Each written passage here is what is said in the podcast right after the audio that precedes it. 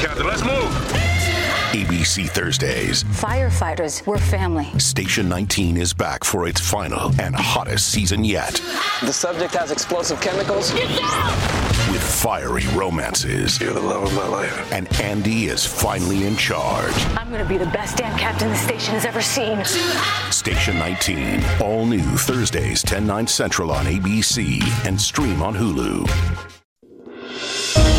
Welcome to Legal AF Midweek Edition with Michael Popok and Karen Friedman Agnifilo. On today's podcast, we're going to cover Trump two ways. He likes federal judges when he's trying to dismiss the attorney general's prosecution of him or civil investigation of him, but he doesn't like them when he pulls a Clinton appointee in his big case down in Florida. We're going to talk about Steve Bannon and his latest ploy to avoid prosecution and the trial in July by filing what else? A motion to dismiss. We'll we'll talk about Marjorie Taylor Greene and KFA's prediction that went exactly to form. The federal judge sending it on to the North Carolina administrative process to decide whether she was an insurrectionist or wasn't, and whether she belongs on the ballot in the Northern District of Georgia. And we're going to end with one of our favorites, Max, masks and vax. We're going to talk about the recent decision by the Middle District of Florida federal judge to say that masks are not really that sanitary. So the CDC doesn't have the power to enforce them on public transportation. And the Supreme Court coming back once again and saying that the commander in chief uh, and the, uh, in this case, the head of the Air Force can require its uh, uh, soldiers and enlisted personnel to get vaccinated in order as a condition of being in the military. And that's what we're going to do, Karen. What do you think about all that? It's exciting. It's really exciting. It is exciting. Can I start by complimenting your uh, podcast this weekend with Ben, the the, the big main legal AF? I I listened. Oh, I, okay. I, I didn't get a chance to uh, watch it live, which I normally do, and chat with all the, the listeners, which I love doing, but I, I couldn't do it this weekend. It was, you know, so many holidays. I'm Jewish, my husband's Catholic, you know, so it just didn't work out this weekend.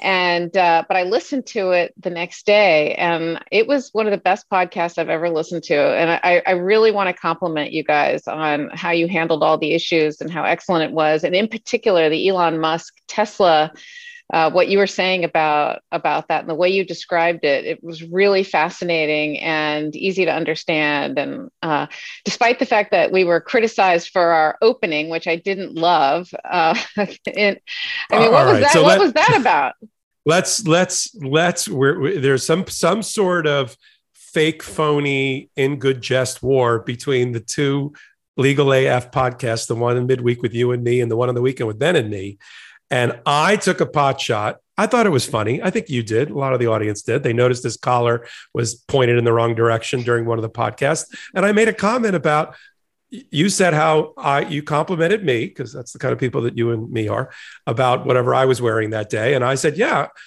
Un- unfortunately, Ben hasn't gotten the memo because he looks like he pulls his clothes out of a hamper right before he podcasts on the weekend. He didn't like that, and he got back at me. It was great because I wasn't expecting it. He said, "And Popok, what is with the opening that you and Karen are doing on the on the midweek edition?" I know. I, said, I was like, "What?" I called him out. I said, This is obviously payback for the hamper comment. It's so obvious. But let me just say something about that. The show is the same, the focus is the same. The co host and their chemistry are different. You and I have a different chemistry than Ben and me. And whereas he is like, even at eight or nine o'clock, you know, whenever we do this, he's like a shot of tequila with a with a side order of cayenne pepper we're more like smoldering aged bourbon or scotch. and so our opening is going to be different. Anyway, enough of all the logistics. Let's get down to the stories and let's start with our favorite, Donald Trump. So uh, I'll frame it and then I'm going to turn it over to you. We've got an attorney general in um, Letitia James, New York State Attorney General, who is leading a civil investigation of Donald Trump, Trump Organization, and all of his kids. And that's been going on for over a year. It's been supervised, if you will, by a state Supreme Court trial level judge in the state of New York um, the whole time.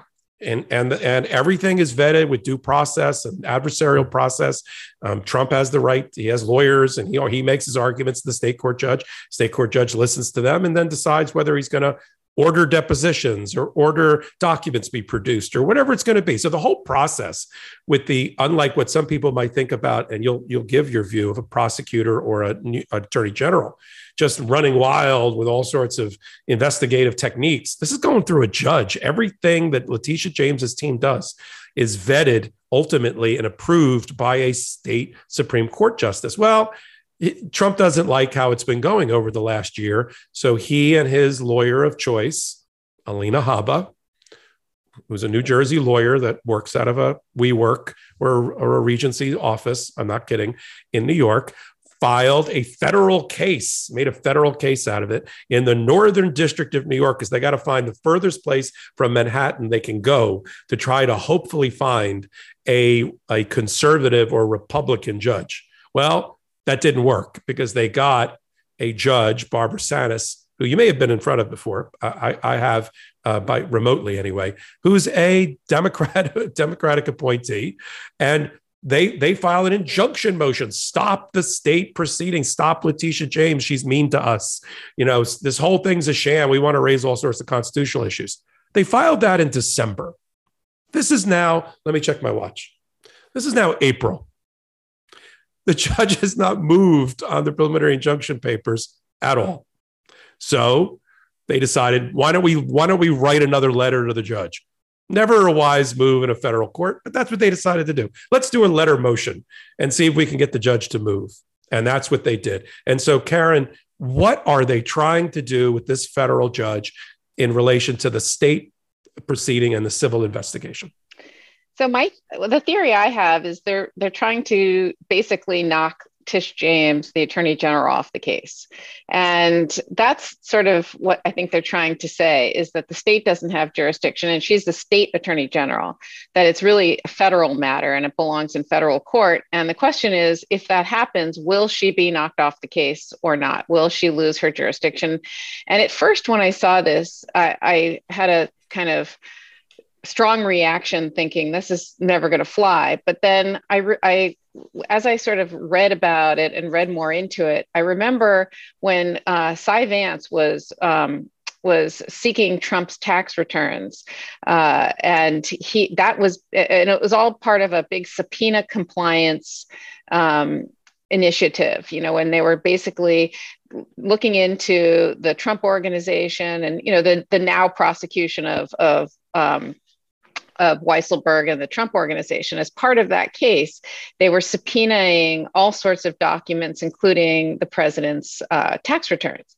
And everybody knows that was a long, hard fought thing. But the state court judge in Manhattan was overseeing this subpoena compliance, much like the state court judge is overseeing the Tish James investigation.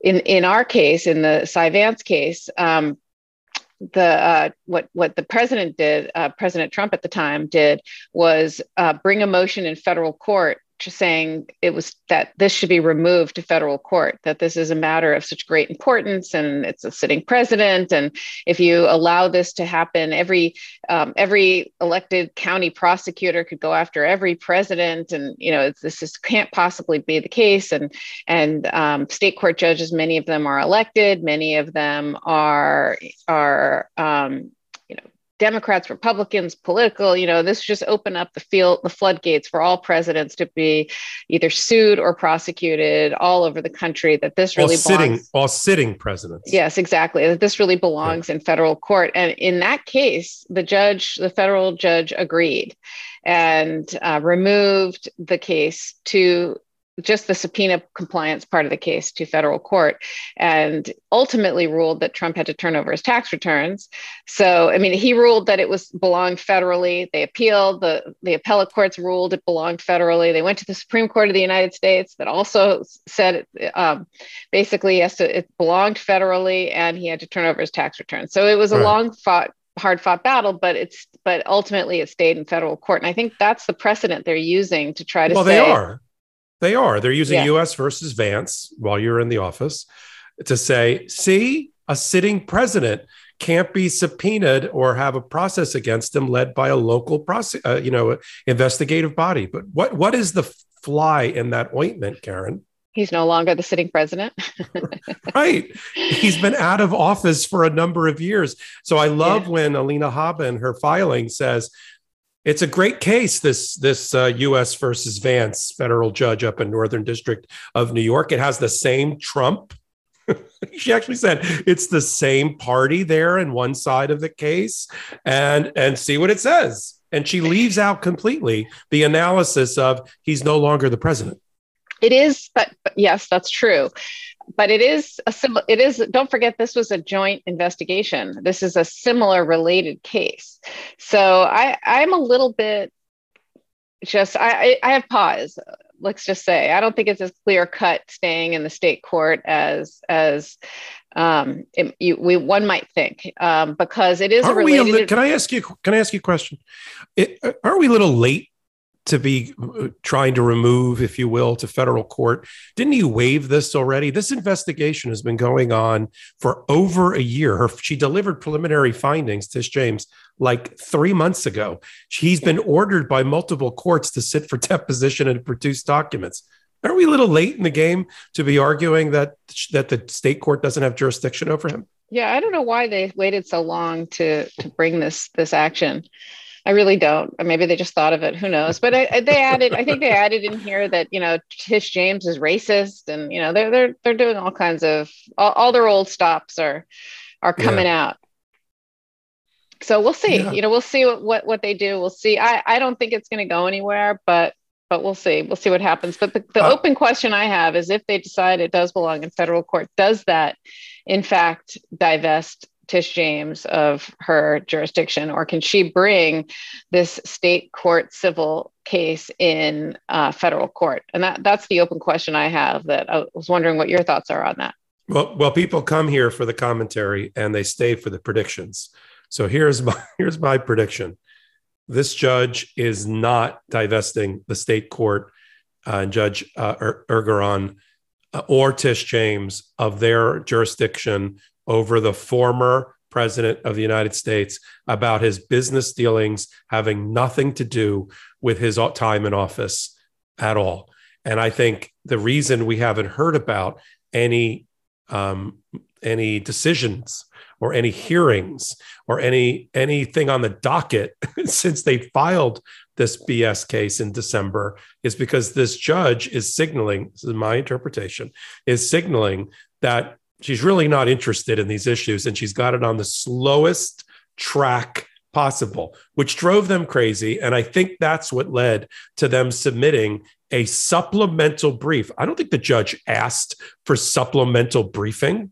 If I were the other side, I would move to strike the supplemental filing as being a there it, it's not that's not in the federal rules you, you don't you get a round of briefing but the federal rules don't have when you're annoyed that the thing's not moving fast enough for you, you can file a letter brief with the judge asking them to move faster. That's not a thing. And so I think I, if I'm Tish James's office, I move to strike the letter brief and argue that it's improper procedurally. It should be ignored. And I don't think this motivates the judge one whit to move any faster on this. And when there's full briefing on whatever, I mean, I'll, I'll, I'll I was gonna say I'll take you to lunch, but we go to lunch anyway. It's if strange, I lose this one, well, it's but I get I get the precedent. I get the precedent. So you asked me a question. I get the precedent. I don't think it applies. I don't think this judge is going to move on that, and I think Tish James is going to stay as the top sheriff in town when it comes to the civil side of the investigation of Donald Trump and his family. Yeah, I, I think I agree with you, but it's it's a strange tactic that they're taking here because if I were Trump and his lawyers, I would say to the state court judge, I have this motion pending in federal court. You can't do anything. And you you have to wait until this judge rules before you can do anything and just delay delay delay delay i mean that's trump's tactic he loves to delay and you'll i would think that in this particular instance he'll also if, if your prediction's right he'll appeal and then he'll go to the supreme court and delay you know more delays and all the while the, everyone's frustrated and nothing can get done because the state court has to has to wait for this to weave its way yeah. through the federal court so i'm surprised why trump given this delay tactic and it seems that that would would benefit him why would they poke the judge with this letter brief and they're law splaining Well, I, I, I totally agree with you. I think that's a very good observation because, as I've said on prior podcasts, Trump obviously obviously subscribes to the old theorem: when bad things happen to you, make them happen slower. And that's what he's, you know, because the, the time is on his side. He can maneuver better with a longer runway. But he's got a problem, right? That, we, that we've talked about in other podcasts. He's got a, a First Department state Court of Appeals case in New York about whether he has to sit for deposition. The judge Engoron isn't waiting around to see what happens with the federal judge. That that case got filed in December. The judge, the state court judge, has just been chopping wood since then. Trump, you sit for deposition. Trump, you pay ten thousand dollars a day for documents. Let's take let, let's take this up on appeal. Things are not stopping on the state side, in, unless and until there's an injunction. And um, he, so I think he had to do something. You know, this is this is being on the runaway train and like pulling the emergency brake and hoping that it stops. But I don't think it's stopping. Yeah, I think you're probably right. Yeah. I think you're probably right. So, so, so, as you were saying earlier, in this particular case, they love the feds and they want to move it to the feds. But then there's right. this other case, right? Go on. But you're about to yeah, talk the, about the, the other case. The, yeah, they they they love the feds until they don't like the federal judge that they were selected. Now, this one is a little bit closer and, and nearer and dearer to me because I actually practiced in this neck of the woods for 20 years and I tried cases in front of Judge Middlebrooks, who's the judge that's been assigned the case in federal court pardon me, Southern District of Florida by random assignment. now, I will tell you, this is like the inside baseball stuff.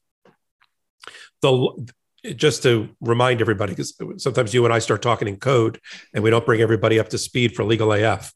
About a month ago, Trump filed a lawsuit under the racketeering statute, the RICO statute, against Hillary Clinton, John Podesta, James Comey, and everybody else on his enemies list for the 2016 Russia interference uh, conspiracy case that he says negatively impacted him. Pardon me. I will remind everybody that he won that election. that Hillary, if that's what she was trying to do, was to use the Russia investigation or an attack on him saying that he was in bed with the Russians to stop his being elected president. Newsflash, that did not win. That did not work. He he was elected president. So what his damages are other than legal fees, I have no idea. But it's another publicity stunt. And who are the lawyers? Alina Habba, who we just talked about, who's not admitted in Florida. So they needed a Florida lawyer. So who did they use? this guy named Ticktin who went to military academy in high school with Donald Trump. Wow. And he wrote a book and he wrote a book.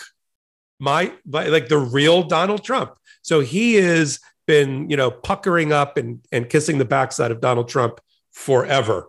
And now he's got a chance to be to file the case, this big RICO case. So they're going to do it in they're going to do it in South Florida because Ticktin sits in Fort Lauderdale.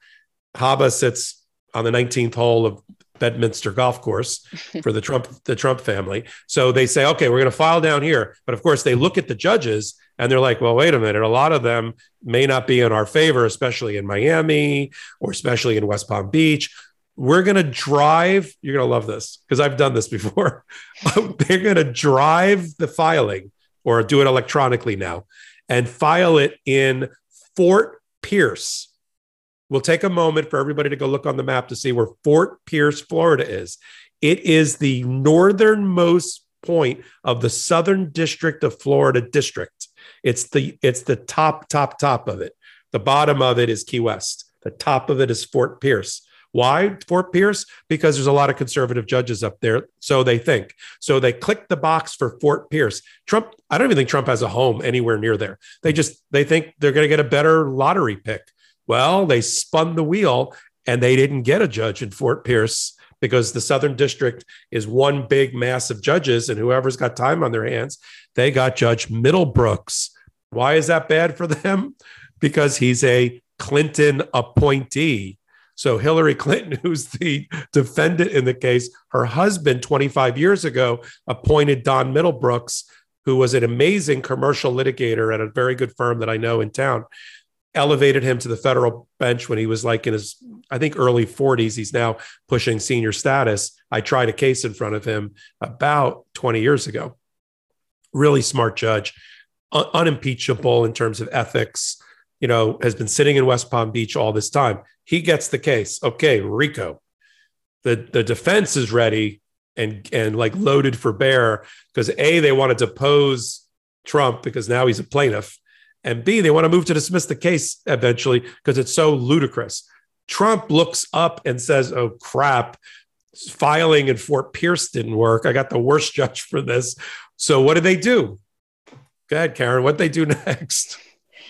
Yeah, well, now they're trying to file a motion to recuse this judge, saying he can't possibly sit and hear and hear this case because whether or not he can be impartial there's also a, a, doctrine of the appearance of impartiality that needs to be upheld and and so so that's what they're trying to do i mean look whenever you try to forum shop like like the way they did sometimes it can backfire uh, oh, yeah. and and i always wonder if this happened on purpose because it was so obvious they were forum shopping by going up to to fort pierce that they sort of you know I'll, I'll volunteer, I'll do it, you know, kind of thing with the judge. But who knows how, how that yeah. works. But but go ahead. But uh, you know, the, the, the appearance. Uh, uh, no, I, I did something very similar. I'll be frank with the audience.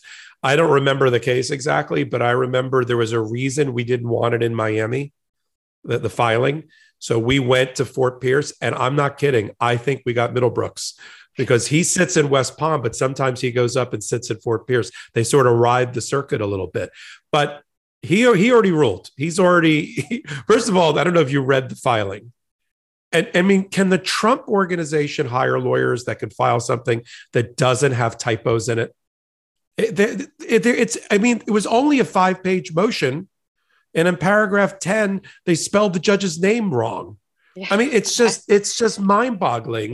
Look, it's, they, it's, it's, you know, recusal of a federal judge is very, very rare, right? I mean, have you ever seen it happen? Have you ever had it happen in a case? I, have tried once to have a state court judge down in Florida re- disqualified, and I got him disqualified. But he had a history of being disqualified by the appellate court, so I, I felt pretty good about that one. And he did some really bad things in the case. Um, I've never moved to, to, disqualify or recuse a federal judge. I never had to. Usually, federal judges are beyond reproach. If they suspect that they've got a problem, like they own stock in the company or a, rel- a daughter clerked or did something with the law firm, they'll disclose it and then they'll say they'll invite. Okay. Um, you know i invite a motion to disqualify because you have to do it promptly. Um, and they'll sit back and let the parties do it. I had a i had a case where i decided not to move to recuse. Um, i'm handling a case in chicago in illinois on behalf of um, a, a litigant against a major catholic university in the midwest. Random wheel. I get a judge who graduated from what law school? The law school of the university that I'm suing. I had to make a judgment call. Do I move to disqualify him or recuse? Because, and we did the research, and I did not have the grounds to do this. This was not enough. The fact that he went to that university without more, and there wasn't more, was not enough. So I raised the issue at a status conference, but I also closed it right down. I said, Your Honor, I understand you went to that university but we trust your ability. I figured I'd, I'd get a little mileage out of brown brown nosing him rather than moving to disqualify him. If they did the research, they would have revealed that just because Don Middlebrooks was appointed 25 years ago by Bill Clinton, every federal judge gets appointed by somebody. How many times have you and I talked about Trump appointees who handle Trump cases cases involving donald trump and cases involving his policies they don't they don't get disqualified. We'd like them to but they don't get disqualified because he happened to be appointed by donald trump. We're going to talk next about the florida mask uh, federal judge. She's Do a you, trump appointee. Yes. It's a don't you think it's a little different? Let's say let's say he had pulled a trump appointee judge. Let's say it was somebody who he appointed. Do you you don't think that that judge might recuse themselves in a matter where Donald Trump is the plaintiff? I, I don't know. I, I, haven't seen it yet. I haven't yeah, seen one I mean, Trump judge walk away from something that touches on Trump, and the Supreme Court certainly doesn't do it. Yeah, it, it, true. It, I just think that when you're the plaintiff, though, or the defendant, as opposed to one of your policies or one of your agencies, but when when it's when you're the plaintiff or the defendant, I, I wonder whether if you appointed that particular judge, whether that could potentially um, be an issue. Yeah. You know what Don Middlebrook said, Judge Middlebrook said, and I, I think I liked it.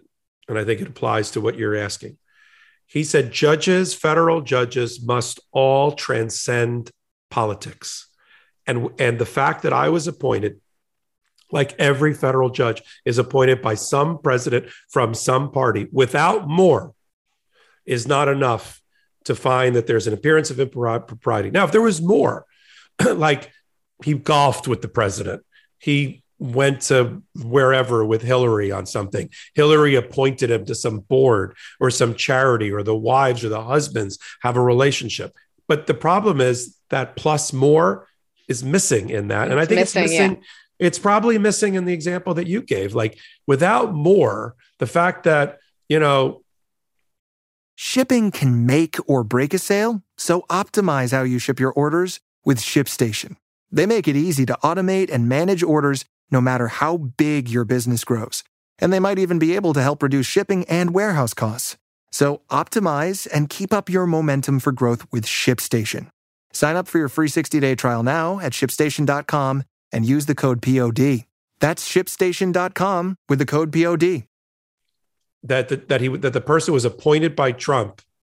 I'm not sure that's enough. I mean, I don't now, think it's enough. I don't yeah. think it's enough. And and and the other thing too, I've I've seen in both state and federal court when there's a motion to for recusal for one reason or another, and the judge chooses not to recuse themselves, sometimes I think they bend over backwards to make sure that they are fair to both sides. I, I, I really do think they make sure to protect the record because now that's an issue.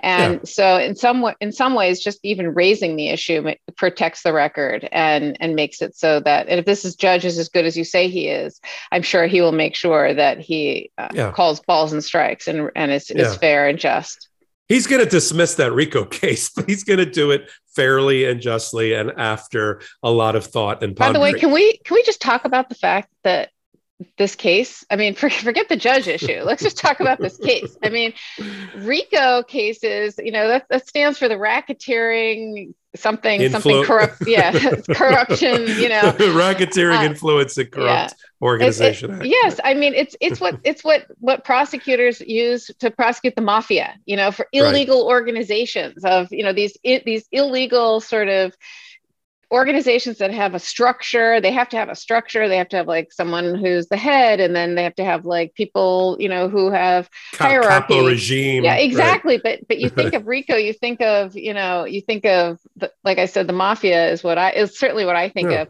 and the fact that he's bringing a civil rico case against his opponent the democratic party James Comey, the he even threw in the the Peter Strzok and and that woman uh, oh, yeah. I forgot forgot her name and, and Debbie Wasserman Schultz. Yeah, Debbie. Yeah, I mean, I was Poor like, Debbie. it's literally everyone he's ever had a beef with. Yeah, it's his hit list thrown in there, yeah. and it's it's it's this hit list, and then it's every yeah. single beef, every issue he's had, in like it's it's almost like a therapy session you know where he, yeah. he sort of just had to get it all out and get it all off his chest and and, and he wants the judge to believe that john podesta james comey hillary clinton debbie wasserman schultz and everybody else were all uh, spokes around a wheel of a conspiracy working together to plot the russian collusion case yeah, yeah. and, and, and what's his damage well, he said he, what twenty four million dollars in legal fees to that, defend against the the the witch hunt. He says. Hey, how about all right? But you know what? Then if we're doing that accounting, A wasn't damaged. He became president. B, how much has he fundraised? Exactly. How much money has he raised? I'm sure he didn't pay a dime of that. I'm sure it was all this this fundraising. Exactly. And how much? And and he has made multiples of the 24 million using the the hoax using the big lie, using the whatever to raise money. He does it at a whim. He blows his nose. He gets five million dollars with it. With we can't tweet anymore. Whatever, wherever he types up on a on a I almost said a rotary phone. He types up on a typewriter. Uh, Popok's losing it already. Uh, see, last week, last week I wandered off without doing the third segment, and now I'm typing on a phone. I don't know what's happening here. Okay. Anyway, let, let's let's continue the thread of Trump appointed judges and what they're doing these days, and talk about Judge Carl Nichols, who was appointed by Trump in the DC circuit and is the judge presiding over the Steve Bannon trial that's going to trial in July. And as Ben and I talked about last year, there was going to be a motion to dismiss at some point filed by Bannon. I actually thought it was going to happen, and I want to get your prosecutor view. I thought it was going to happen a lot earlier. I thought he was going to get the indictment, and I think the feds thought it was going to happen a lot earlier because they're arguing waiver. You waited too late. He got indicted a long time ago. That's usually when you move to dismiss an indictment at the beginning or maybe soon thereafter, not like three months from trial. What is going on here? And what did the judge, a Trump appointee, what what did what did, what do you think the judge is going to rule about dismissing the indictment? I mean, I have no idea what's going on. I can't possibly guess why they would wait so long. I mean, they, they waived that, but they also uh, waived any objection to the privilege issues, et cetera, because they had to make those before Congress. He, but this judge is saying if you wanted to bring these issues forward, you had to bring these before Congress, and by not bringing these issues before Congress, you've you've raised them, you've waived them, and so it's it's not going to succeed here. But I don't know why they waited uh, to do the motion to dismiss. It's very well, strange. There's a lot of weird things coming out of the Bannon camp. I read yesterday that his one of his new lawyers Remember, you remember David Shine or Sean or Schoen? He's the Orthodox Jewish lawyer that argued against the impeachment on behalf of Trump. Oh, right, right. He came he came out two days ago in the media and said, if I were his lawyer then, I would have made him go in to testify to Congress, avoid contempt, but take the Fifth Amendment. So he, he's just he's just publicly declaring that that this was all a mistake. Now, what is bad? Right. I mean, look with? how many people have tested have have got in and given exactly. statements. I mean, so many people have gone in and and spoken that uh, he sort of missed the boat. I don't know. Well, you know, and, he, well, and, and Bannon has now had one big part of his defense ripped away. I don't think we talked about it, but Ben and Ben and I did. Two weeks ago, Judge Nichols took away a major defense that Bannon was relying on.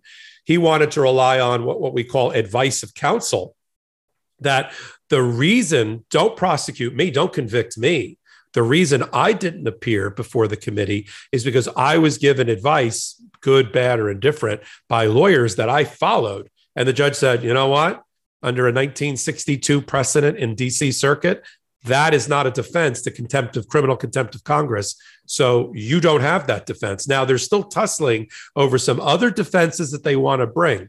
But his big problem is he was not in the White House nor in the executive branch when he when, when all of the information that they're seeking happened. He was already citizen Steve Bannon, podcast host. He wasn't he wasn't special advisor to the president at the time. So the fact that he keeps saying, "But the president told me he was going to assert a you know executive privilege," and I read a memo in the Department of Justice's own manual about people in the White House. Right. This is like the argument Habba is making about a sitting president who can't be pro, you know who can't be prosecuted by a local prosecutor.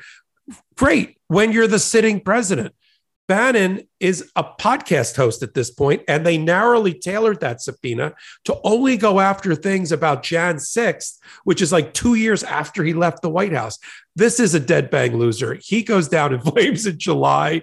I think, I don't know if he gets sentenced to the full one year, but he is going to prison. I believe off of this. I don't know. I could be wrong. Maybe at the end, Nichols throws him, you know, saves his, his butt. And I think this is a jury trial, don't you? Yeah, I think so. I think for sure it's a jury trial. What I jury think, in DC is not going to convict Steve Bannon? Yeah. Well, contempt is is it's it, he's not going to be tried for anything other than did you go before you know were you served properly did you know about it and, and did you go did you not go and and so it's a very streamlined straightforward for, forward case. and, and the Department of Justice prosecutors are making motions in limine, you know, these pretrial motions to preclude him from making certain arguments, from introducing certain internal memos, the ones you just said that they're he's he's saying yeah. he relied on, and they're they're making the mo- the necessary motions to say, uh, you know, to say you can't you can't. Let, bring this stuff in. It's not the law. You can't just. Let me ask you a question. Let me ask you a question. Prosecutor question. Does he have to take the stand in his own defense in order to win? How, do, in other words, let me, let me ask it another way. How does he how does he avoid a conviction without taking the stand? Who's going to put on the evidence? Well, it'll be interesting. Um, so don't forget the prosecutor still has to meet their burden and prove each and every element of contempt of Congress beyond a reasonable doubt. And let's say they put on members of Congress, which I'm sure they'll have to do, to um, to talk about the fact that they you know, why they wanted to have him come, that he had material information to provide, and that he was served properly. He didn't come, et cetera. And a good defense attorney is going to be able to uh, potentially um, cross-examine these members of Congress and show their bias and show, et cetera, show show kind of um, all the things that Trump uh, Trump's side of the aisle and Bannon, the witch hunt, and all of that's going to want to show.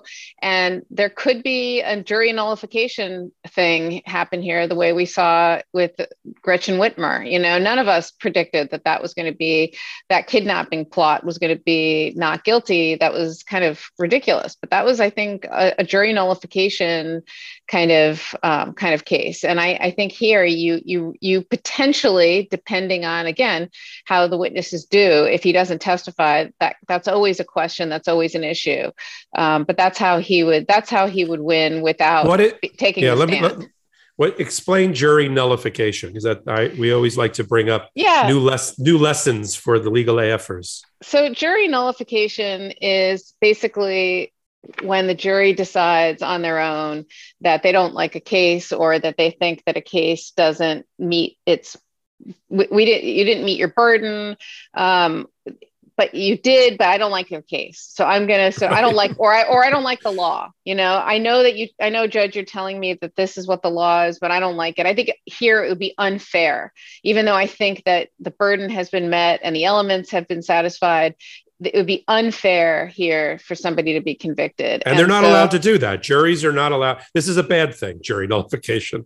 It's, they're not supposed to do that. They're not supposed yeah. to do it, but it happens. I mean, it, yeah. it, it does happen. And so I think that's potentially an, an issue. I mean, I think they'll prove their case beyond a reasonable doubt. Yeah. But you know, you could always have one person or another who uh, you could have. Don't forget, a jury has to be unanimous, right, to convict someone criminally. Yeah. And um, you could always have someone who's a Trump sympathizer who's on that yeah. case and who's going to be a no matter what i'll never convict somebody for for this i think it was a witch hunt et cetera and that's you know so in that particular situation you could have a hung jury you know where where you have a, a holdout or two or three but you know you just never know and of course if he testifies yes he could assert all these defenses and say um, give them something to hang their hat on, but don't forget there's cross examination. And the cross examination of Steve Bannon is something that you'd want to buy tickets to uh, oh, to yeah. watch. That that's going to be. He, to, well, yeah. Uh, well, one thing I'd like to I'd like to do a little research on is I, I know in in federal court they pull they used to pull the jury pool from the voter voter ranks they do it now usually through the Department of Voter Department of Motor Vehicle. For the DC circuit, I assume that's the Department of Motor Vehicle in and around the District of Columbia. In other words, it's not Virginia, it's not Maryland, it's it's it's DC. And that is overwhelmingly a Democratic town. You know, that urban center is very Democratic. I don't think he's going to get a jury of his peers. fun, fun fact um, the every every state has both federal prosecutors and local prosecutors and the local prosecutors prosecute state court cases and the federal prosecutors prosecute federal crimes. Dc is the only jurisdiction where the federal prosecutor actually does both because it's not a state they don't have a state prosecutor. So the Department of Justice there, the U.S. the United States Attorney has has basically two different divisions. There's the state mm-hmm. court crime division, and then there's the federal court division and and yeah. anyway it's cool. just so so in some ways and the reason i bring that up is um is they're used to trying state court you know just basically they know their jury pool in other words you know they they they're they're very aware of their jury pool so they'll know how to pick a jury yeah. Yeah this is this is we could we could i could talk with you about bannon all night long but we're going to move on to um you know speaking of hopeless cases of of racists let's talk about marjorie taylor greene this podcast's favorite congressperson in the Northern District of Georgia who decides that she doesn't like the fact that the election board and the Secretary of State and the administrative process is evaluating whether she is qualified or is disabled under the uh, 14th Amendment, Article 3, which is commonly referred to as the insurrectionist disability clause coming out of the Civil War. Clause none of us heard of until recently. None of the none of us heard of. And so she didn't like the fact that that there was a petition to have her removed from the ballot. Now let me tell everybody she's on the absentee ballot that's printed and it's already gone out or it's about to go out the primary is in may and may 24th so there's a fight now to see if she's going to get pulled or yanked penciled off. Now let me just tell everybody i'm not sure this matters at all because I think that district votes for her nonetheless. Then there's going to be a fight about whether she gets seated or not. I'm not the, the Democrat is not winning. Now, maybe another Republican has to take her place, but the Democrat is not winning in a district that that Trump won by 32 points. Okay. So a ham sandwich wearing a red cap would win that seat. Okay, if if that if it went to that, so I don't want to get all excited like we're going to get that district. Where Democrats are not getting that district. The question is whether Marjorie we have to put up with Marjorie Taylor Greene and all of her uh, bizarre conduct and un-American conduct for the next two years or not. So she didn't like the fact that the state proceeding was moving along like a locomotive, uh, overseen by Brad Raffensperger with a P who is the Secretary of State that Trump called to say, Hey, can you find me some votes among friends? She doesn't like that. Things are not going well for her. So she goes to it's the court of choice for Republicans in trouble, federal court. Let me go do a federal injunction and try to stop that proceedings. I don't like the way it's going for me. And the wheel spins in the clerk's office. And who does she pull in the Northern District of Georgia? Judge Totenberg. Amy, Judge Totenberg, who's a Democrat. Well, I'm sorry, she was appointed by a Democrat. She probably is a Democrat. And so, you know, she leafs through all of the case law and all of the things about the 14th Amendment. And she looks at the argument that she makes that she, she ripped off from Madison Cawthorn, which is that the 1872 Amnesty Act, which applied to Confederate members of the Confederacy, was a blanket pass forevermore for all insurrectionists in the future who now get a complete immunity in case they do anything wrong in the future.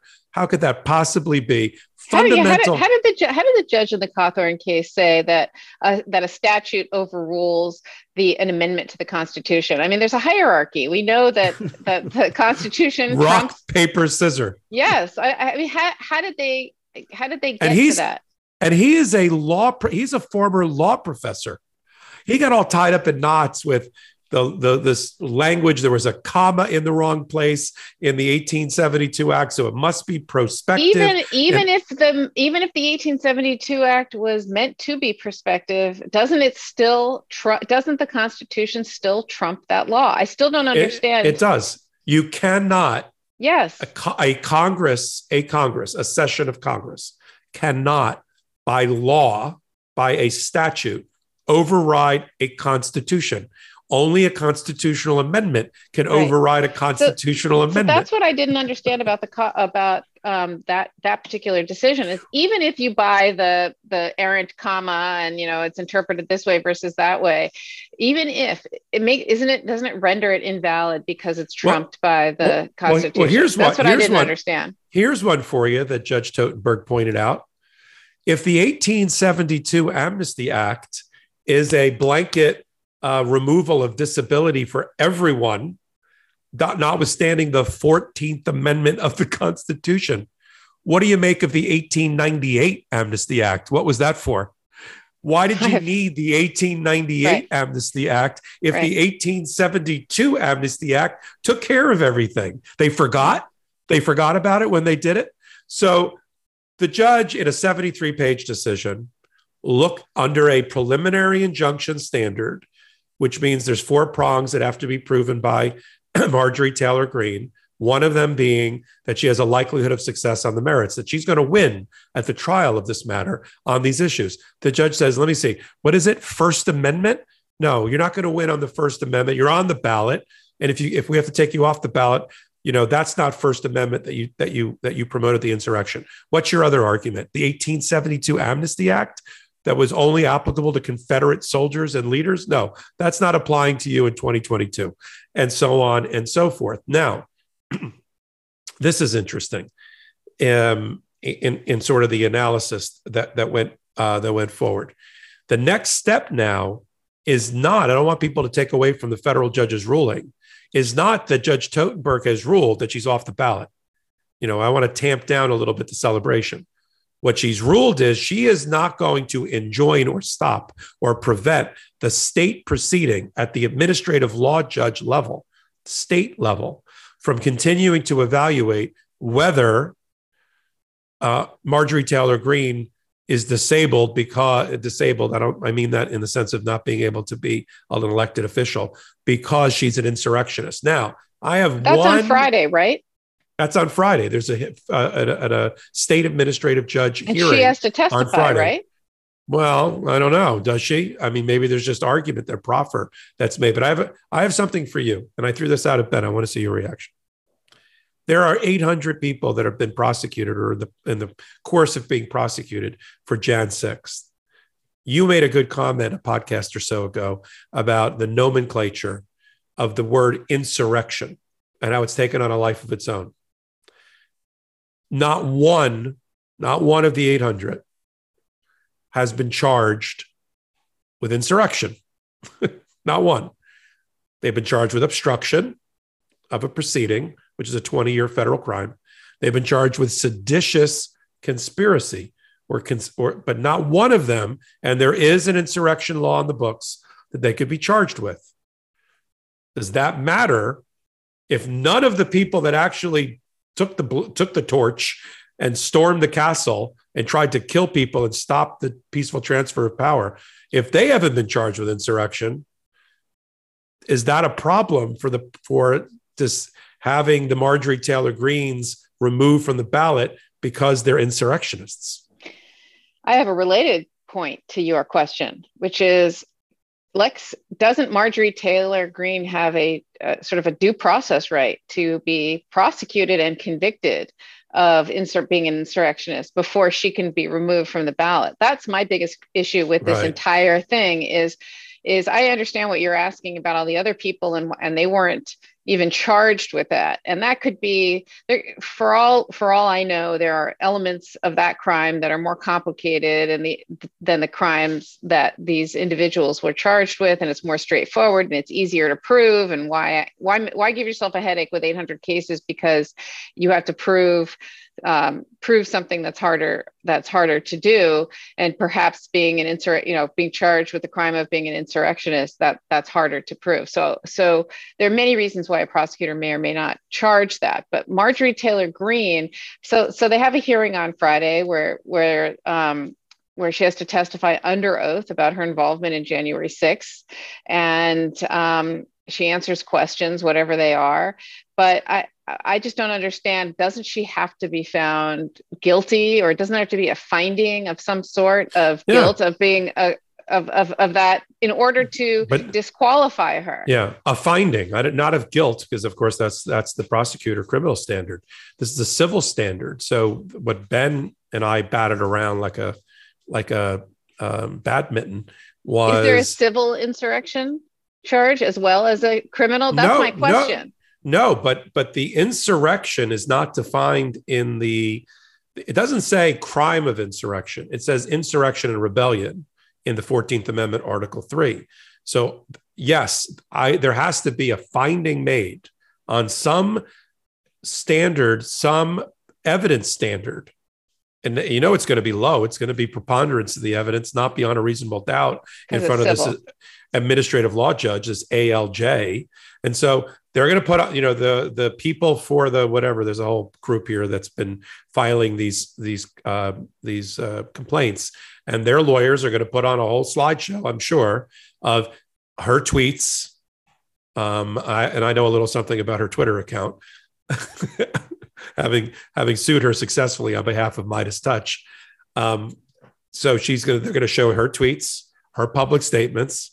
I mean, you know, there's no mind mind mouth barrier with Marjorie Taylor Greene. It just comes spewing out. So there's a lot of stuff. They're going to have to choose. There's going to be too much. It's like a fire hose of stuff that she has said that paint her to be anti-republic, anti uh, the democracy, and anti-American, and an insurrectionist. And they're going to put up the best of. Here's the best 40 things that Marjorie Taylor Greene said about Jan 6th, promoting it, fomenting discontent, and painting it. And the judge is going to go, mm-hmm, okay. And what's the standard I'm supposed to use for this? And they're going to say, well, here's the Merriam-Webster definition of it. You're going to see it.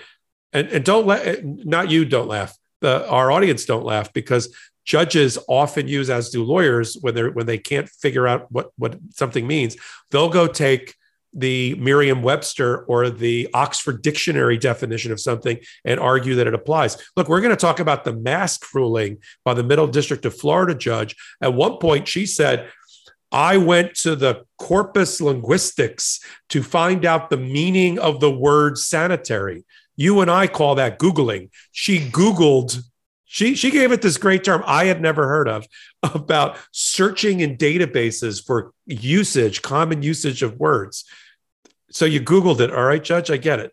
And to say what, what this word meant or didn't mean in the statute. This judge, this administrative law judge, I am sure is going to be hard on the plaintiff and say, what is the standard I am supposed to use to decide whether, like you just said, she is an insurrectionist? You're not coming here with, Judge, we got a conviction. Here it is. She's convicted. Take her off the ballot. That's easy. This is hard. Yes. So that's what so I think. I, yeah. I'm not I, sure I she, get, have, she gets. Yeah, exactly. I don't think she gets booted. I don't either. And I think I think we're going to have to vote for her or not vote for her, the ballot box is going to have to decide whether Marjorie Taylor Greene is going to be a member of Congress or not. I know that's not going to satisfy, people are going to be upset during tonight's live chat. You know, we're not here to blow smoke or sunshine. We're here to tell you the truth as best as we analyze it. Let's move on. We'll do the last one. Uh, we'll let's just do uh, let's why don't, you, why don't we do masks because you know everybody was all upset about it and and boy the airlines couldn't wait to implement the new rule. They one one pilot for I think Alaska Airlines got on the microphone. Can you imagine this? You're already freaked out being on planes these days to begin with. And the captain gets on and goes, This is your captain. I am about to make the most momentous announcement of my, he actually said this, my entire career.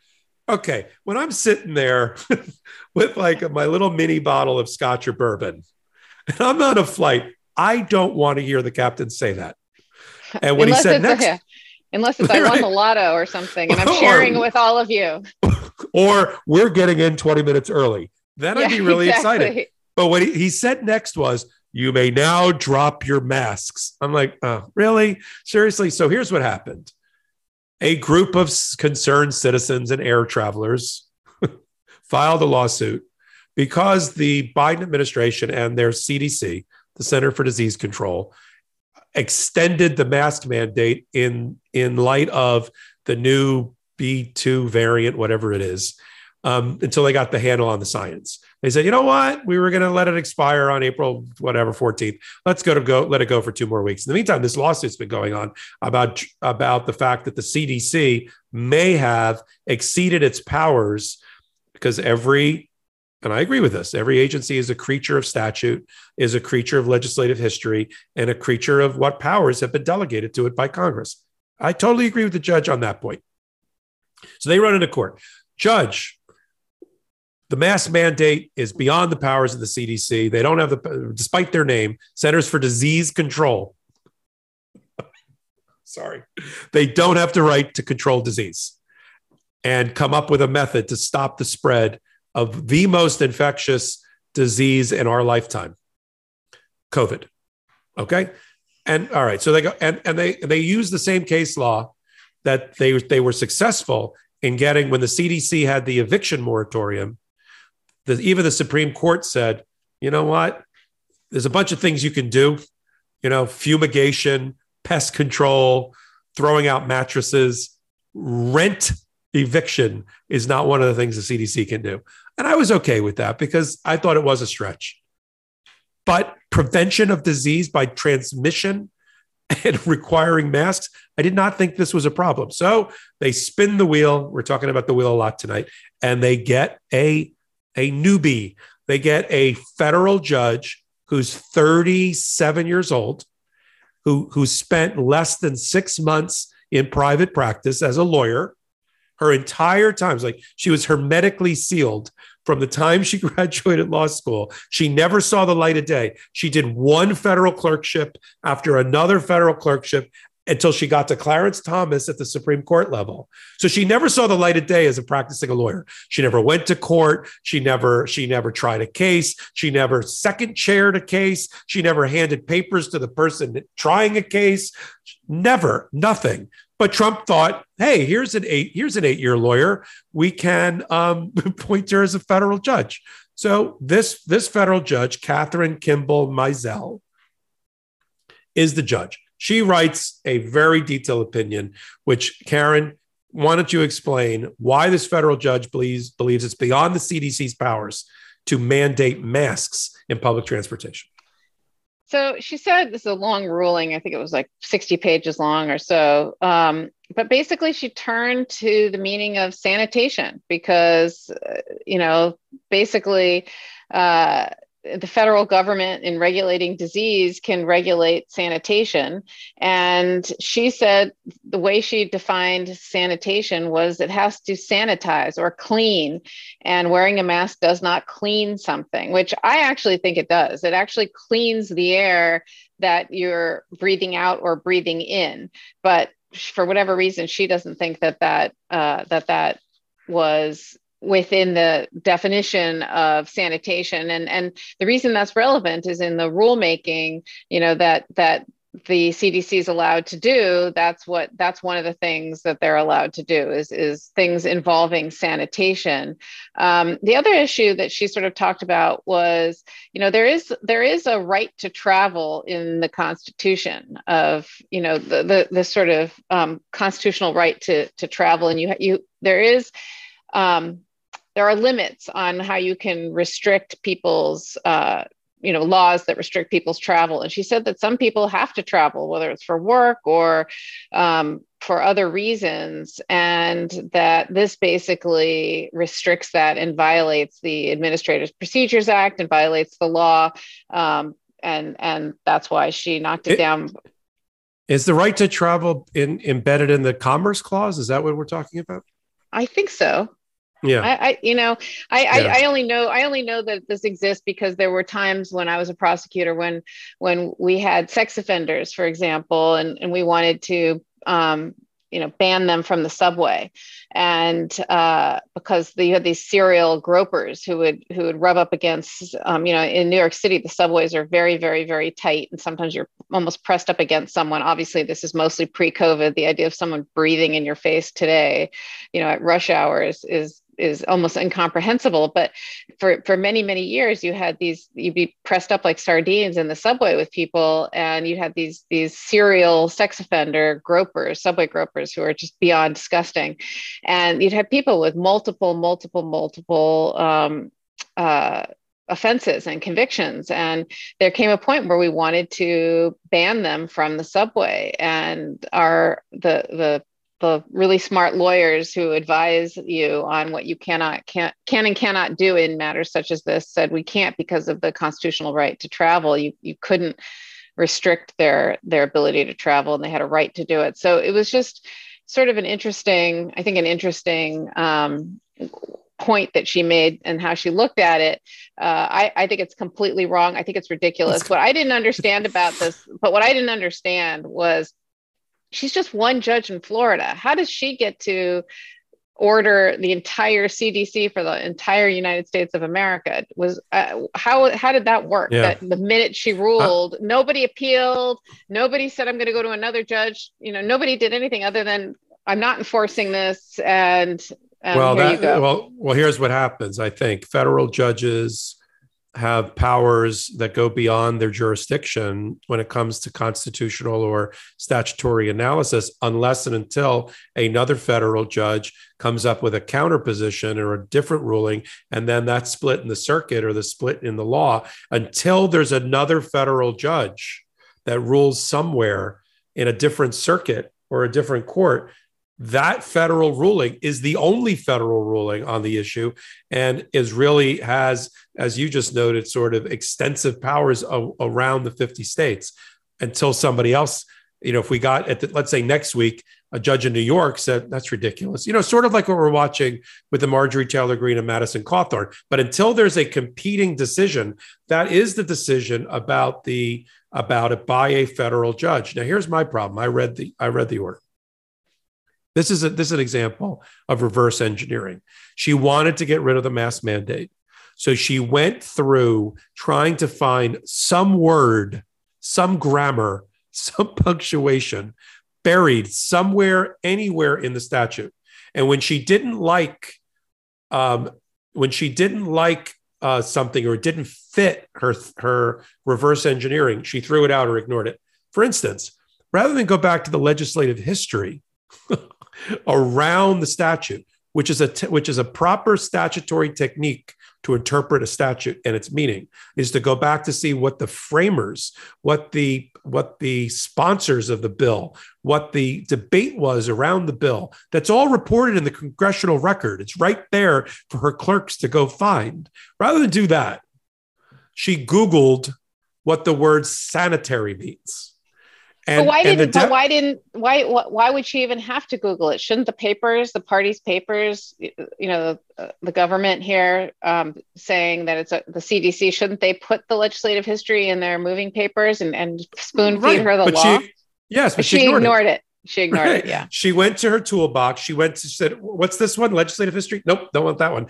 What's this one? A word in the Merriam-Webster dictionary." And then I'll Google. I'll do that. Okay, that's so. You know, a lot of times, as you know, federal judges, even state court judges, they sometimes lift their entire decision out of the other, some one brief or the other, or they yeah. just go, "No, I'm going to do my own thing."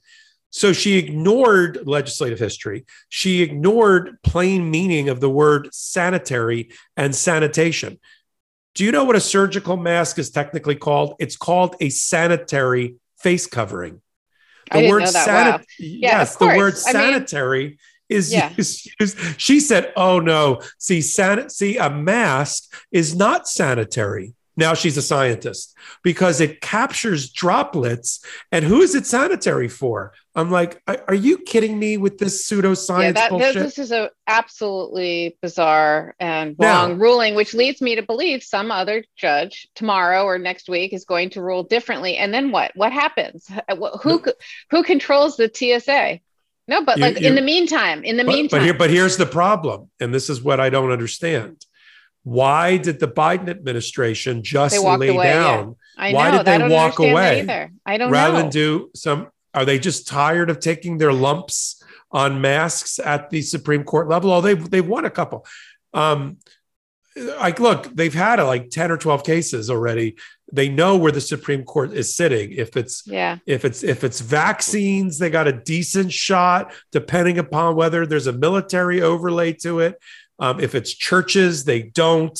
If it's I, I masks, I think they know that masks aren't long for this world anyway. They were about to let yeah. it expire and they extended it a little bit. I think they just said enough. People are have grown mask weary. People are getting I their second second booster. I think they just said, you know, let's just we're done. And and I don't uh, think there's any any going back. I think people I have agree, mask, I agree with you. People have mask fatigue and I also think that we haven't done a good job at being consistent you know you've got you've got some people who don't have to wear masks indoors other people do and it's caused a lot of fatigue and confusion i think people are, have yeah. just had it Yeah, I, I I totally agree with you. I think the Biden administration has made a political call that they were going to let it expire anyway, and they don't want to make more bad law on their watch that that that other presidents, maybe this one, and if he if he's reelected, have to live with. Every time you go knock on the door of the Supreme Court, you have a chance to make good law that you like or you can get beaten with both ends of the stick and end up with bad law that you have forever, you know, because, well, I used to say forever because precedent lasted a long time. It doesn't last a long time with the current makeup of the Supreme Court. They're like, when did we last make that decision? Four years ago? Let's bring it back up and do it again because now we've got the numbers. I mean, it's really, it's disheartening and ridiculous. But Karen, we've reached the end of another midweek edition of Legal AF. It is my favorite time during the week. Don't tell Ben. it might have to do with how you dress. I think it's always immaculate and perfect and great. And I enjoy my time with you. So, any concluding words or parting words before we s- sign off for tonight? Not, not, none actually. No concluding words for tonight. No. I uh, pass. uh, I'm gonna, I'm gonna take a pass. Yeah, I just, I I, uh, my only parting words are, I like our beginning. I, I don't, we don't need to have that big dramatic beginning that you know. Yeah. It, he he likes to wake the dead for for the beginning of it. And that's a, and you know what? That's a new thing he's been doing anyway. We didn't originally do that. If you go back to older episodes of the pod, you know he that's become a new thing. And you know I, we have, you know what we have to do? We have to put together somebody has to somebody who's listening to this who's really good at this has to put together like the best of ben's intros yes. all from like the beginning and then sort of the crescendo of the the, the shouting at the end and i bet it would be hilarious absolutely uh, hilarious. all right we're i'm somebody out there and i can think of a few people that are good at this. Put together a compilation best of Ben openings and closings for Legal AF over time, and we'll run it somewhere. So one of us will run it. It'll but, be hilarious because you'll see the buildup right. and the the, the oh, fact yeah. that he's he's sort of changed. you'll see you'll see the athletic greens sort of you know take hold, and now he's got so much more energy. You know. Yeah. we'll and also, eh, let's be frank, and then we'll end it on this. I'm on I don't know episode 60, 60 with Ben. You and I have been doing this like you know 14 episodes, 15 episodes. And and uh, and I think we're in, I don't know. I like to think we're improving every time. I try to. Me too. I think we are. I think we are. All right. And anyway, we'll we'll uh, we'll let everybody on the live chat tonight tell us whether they think we are, and we'll look okay. forward to next week. Shout out to the Meidas Mighty and the Legal AFers and the right. K fans. Take care. So long. Bye. Bye bye.